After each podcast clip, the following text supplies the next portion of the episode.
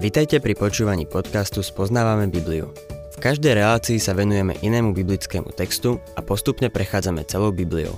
V dnešnom programe budeme rozoberať list Hebrejom.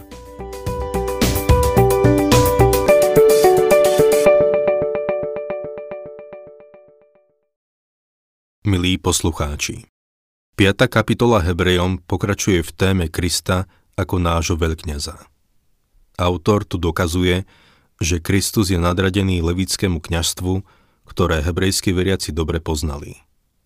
On je náš veľkňaz. Máme k nemu prístup. Tak, ako Áron bol veľkňazom, Kristus je veľkňazom pre nás. Podobne ako všetci z leviovského kmeňa boli kňazi, tak je kňazom aj každý veriaci.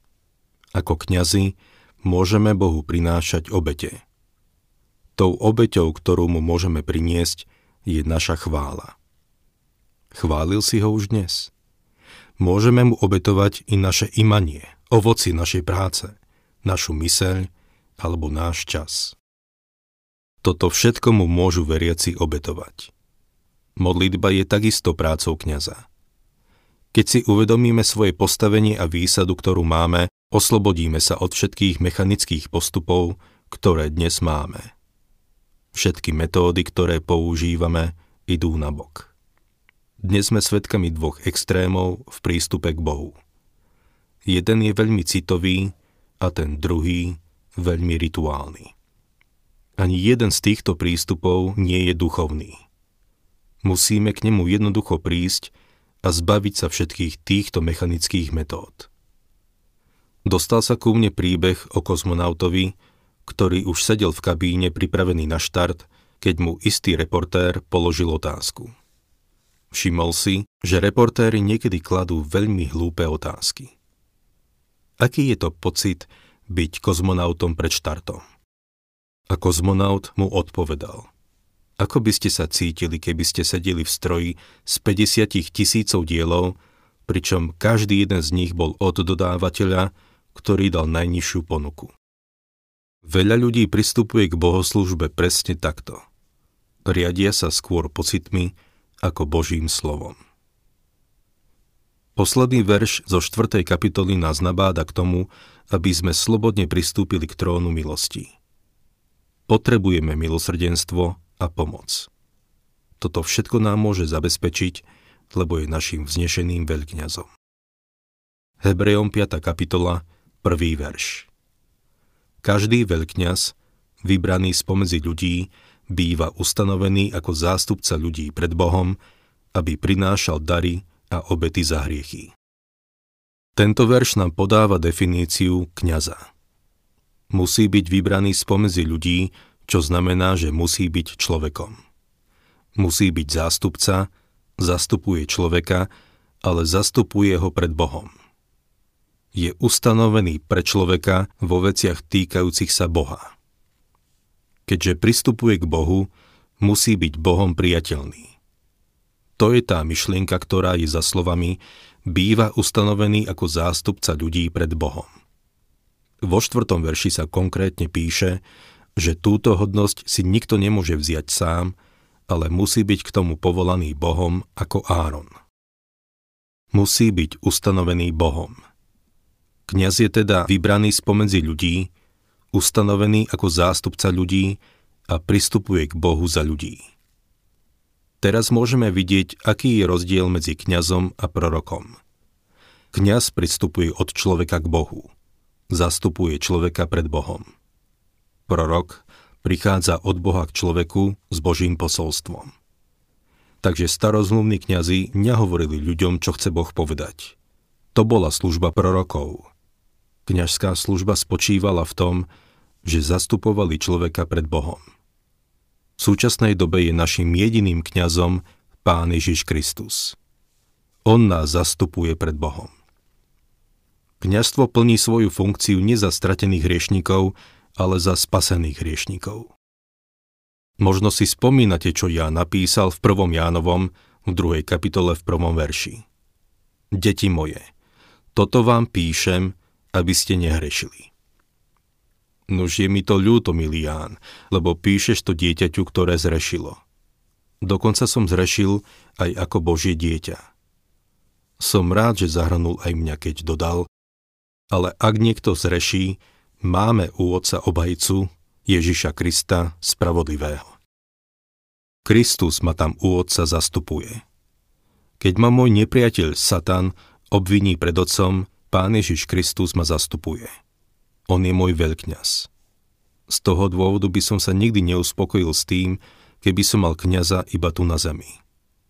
Chcem byť v tomto veľmi jasný a nemám v úmysle byť kritický. Ak ma niekto bude zastupovať pred Bohom, chcem si byť istý, že ho Boh akceptuje. Má potrebnú akreditáciu. Zložil skúšku pred komisiou advokátskej komory, aby ma mohol zastupovať v nebi. Môžeme sa jeden za druhého modliť, ale nemôžeme jeden druhého zastupovať v nebi.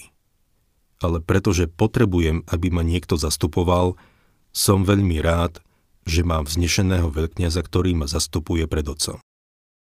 V našom texte čítame, aby prinášal dary a obety za hriechy. Všimnime si, že kňaz môže prinášať dary i obete. Písateľ listu Hebrejom to dá veľmi jasne najavo, že Kristus mal čo priniesť.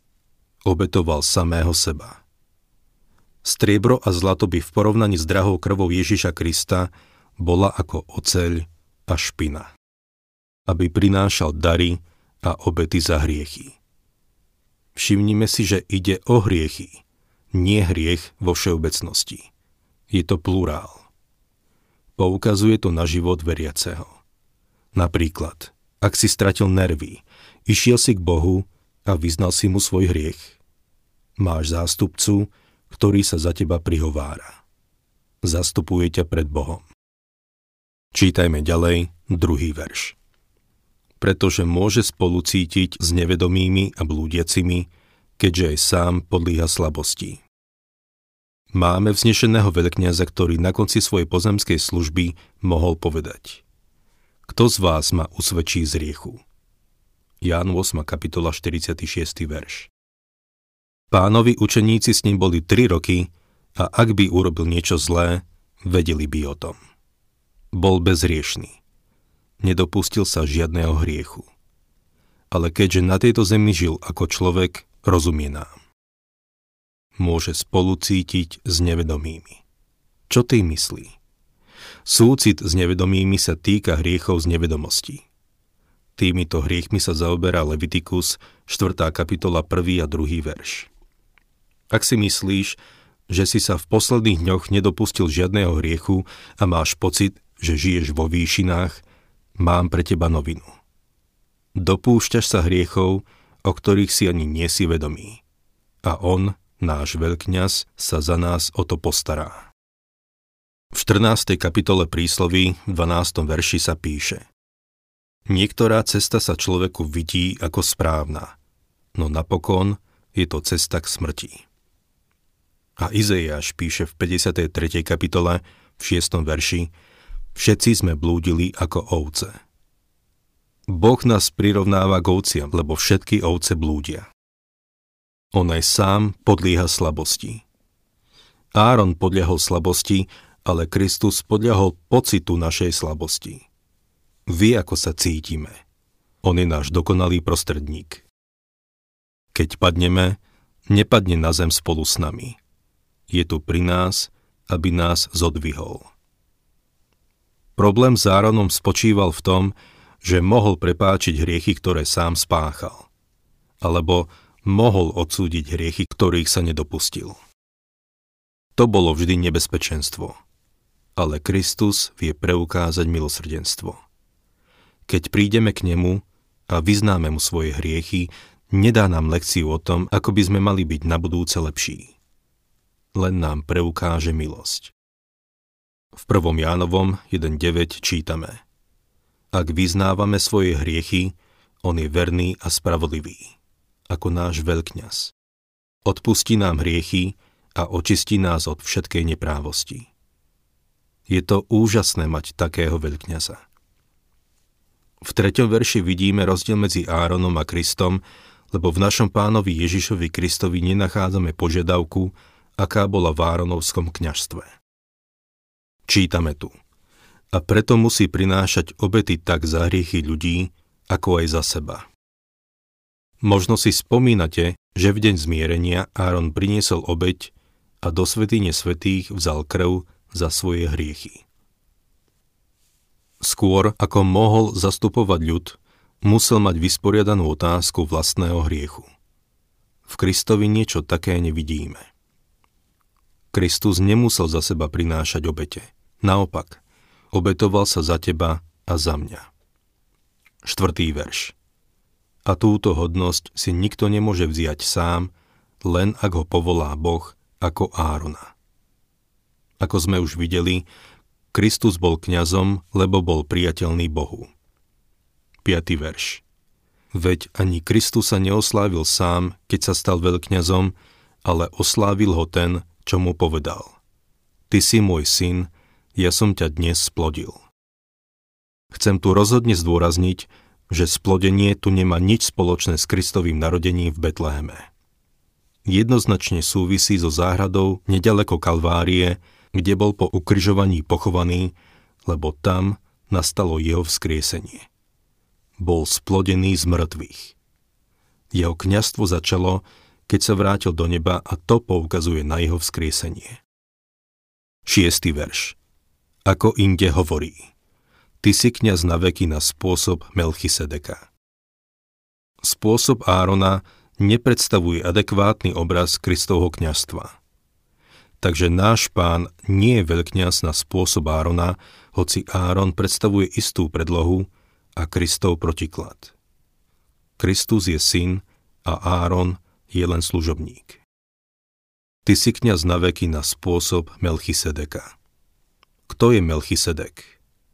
Jedinú historickú zmienku o ňom máme v 14. kapitole Genesis, kde je opísaný ako kňaz najvyššieho Boha.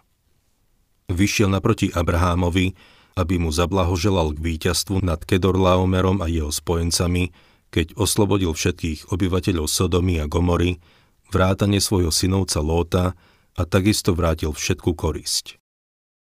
Sodomský kráľ stretol Abraháma a ponúkol mu všetku korisť. Abrahám bol trochu v pokušení, ale ponuku odmietol. V Genesis 14:18 čítame.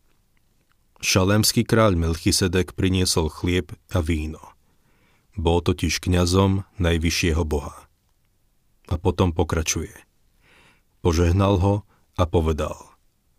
Nech Abráma požehná najvyšší Boh, tvorca neba i zeme. Nech je zvelebený najvyšší Boh, ktorý ti vydal do rúk tvojich nepriateľov. Vtedy mu Abrám dal desiatok zo všetkého. Píše sa tu, že Melchisedek bol šalémsky kráľ. Šalém znamená pokoj. A bol takisto spravodlivý kráľ. Z ničoho nič sa objavil na stranách písma. Nemáme tušenie, odkiaľ prišiel. A rovnakým spôsobom zo strán písma zmizol. Neexistuje o ňom žiadny historický záznam. V 110. žalme máme proroctvo o Melchisedekovi, že príde niekto, kto bude kňazom na spôsob Melchisedeka. Epištola Hebrejom nám teraz podáva interpretáciu Melchisedeka. Niektorí vykladači písma, aj tí lepší, sa nazdávajú, že Melchisedek je predpovedaný Kristus. Musím povedať, že s tým nesúhlasím, lebo Melchisedek je obrazom Pána Ježiša. Osobne sa prikláňam k názoru, že Melchisedek bol človek, ktorý bol doslovne šalémsky kráľ.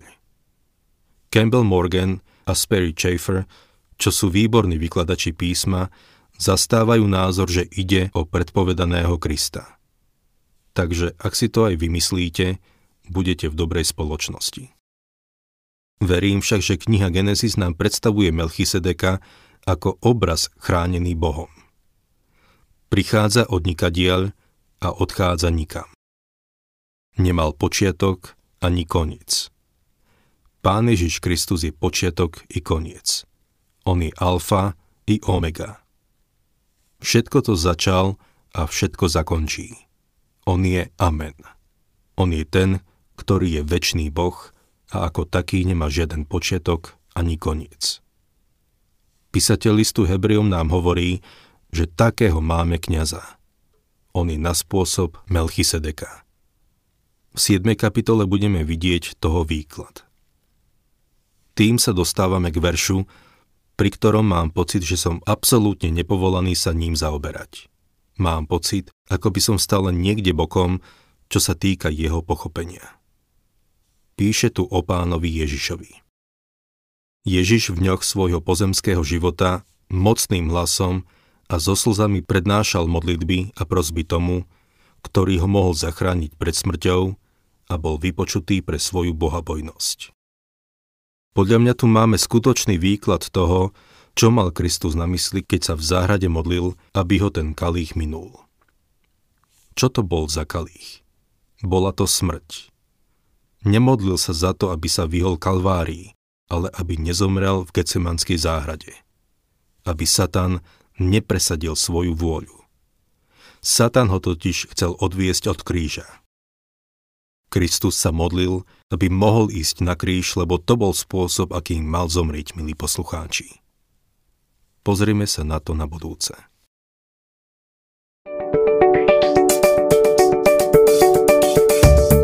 Ak sa vám páči program Spoznávame Bibliu, budeme radi, ak ho odporúčite svojim známym a dáte like, alebo nás začnete sledovať na facebookovej stránke Spoznávame Bibliu.